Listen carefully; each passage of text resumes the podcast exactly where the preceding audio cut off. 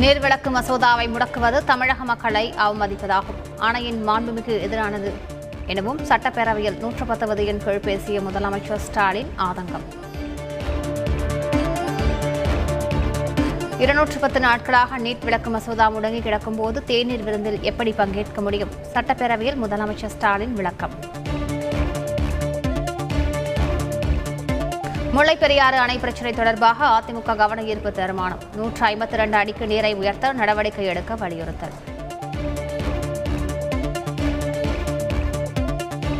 மத்திய அரசின் அணை பாதுகாப்பு சட்டத்தால் முல்லைப்பெரியாறு அணைக்கு பாதிப்பு இல்லை. சட்டப்பேரவையில் அமைச்சர் துரைமுருகன் விளக்கம். கோடை காலத்தில் மின் பற்றாக்குறையை சமாளிக்க நடவடிக்கை. சட்டப்பேரவையில் அமைச்சர் செந்தில் பாலாஜி தகவல். அதிமுக ஆட்சியில் கொண்டு வந்த பல திட்டங்களுக்கு திமுக அரசு மூடு விழா நடத்தியுள்ளது. எதிர்க்கட்சித் தலைவர் எடப்பாடி பழனிசாமி குற்றச்சாட்டு. கொடநாடு வழக்கில் அதிமுக நிர்வாகியிடம் விசாரணை. கோவை பிஆர்எஸ் வளாகத்தில் போலீசார் விசாரணை தீவிரம். ஆறுமுகசாமி விசாரணை ஆணையத்தில் இரண்டு அப்பலோ மருத்துவர்கள் உட்பட மூன்று பேர் ஆஜர். அப்பலோ தரப்பு வழக்கறிஞர்கள் குறுக்கு விசாரணை.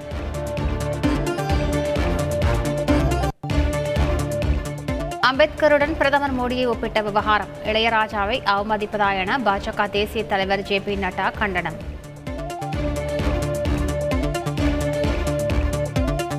எல்லை தாண்டி மீன் பிடித்ததாக கைது செய்யப்பட்ட தமிழக மீனவர்கள் பத்தொன்பது பேர் விடுதலை இலங்கை ஊர்காவல்துறை நீதிமன்றம் உத்தரவு.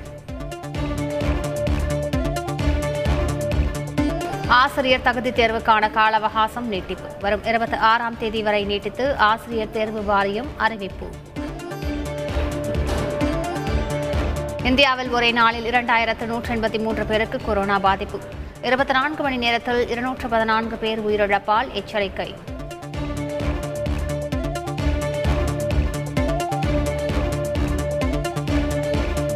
மேகாலயா விபத்தில் உயிரிழந்த டேபிள் டென்னிஸ் வீரர் குடும்பத்திற்கு முதலமைச்சர் ஸ்டாலின் இரங்கல். பத்து லட்சம் ரூபாய் நிதியுதவி அறிவித்து உத்தரவு. லகிம்பூர் வன்முறை சம்பவத்தில் மத்திய அமைச்சரின் மகன் ஆஷிஷ் மிஸ்ராவுக்கு வழங்கப்பட்ட ஜாமீன் ரத்து. ஒரு வாரத்தில் சரணடைய உச்சநீதிமன்றம் உத்தரவு.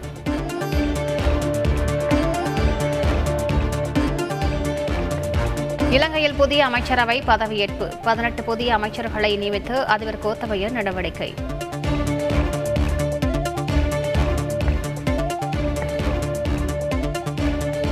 இலங்கையில் அரசுக்கு எதிராக மக்கள் சக்தி அமைப்பு பிரம்மாண்ட பேரணி.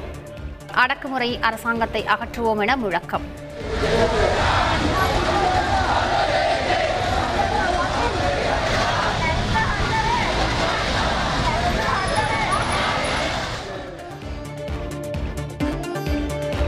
உக்ரைனின் முக்கிய நகரங்கள் மீது ரஷ்யா தொடர் தாக்குதல். உக்ரைன் ராணுவ தொழிற்சாலை தரைமட்டம். ஐபிஎல் போட்டியில் ஐதராபாத் அணிக்கு தொடர்ந்து நான்காவது வெற்றி. ஏழு விக்கெட் வித்தியாசத்தில் பஞ்சாப் அணியை வீழ்த்தி அபாரம். ஐபிஎல் தொடரின் இருபத்தி ஒன்பதாவது லீக் போட்டியில் குஜராத் அணி வெற்றி. மூன்று விக்கெட்டுகள் வித்தியாசத்தில் சென்னையில் வீழ்த்தியது.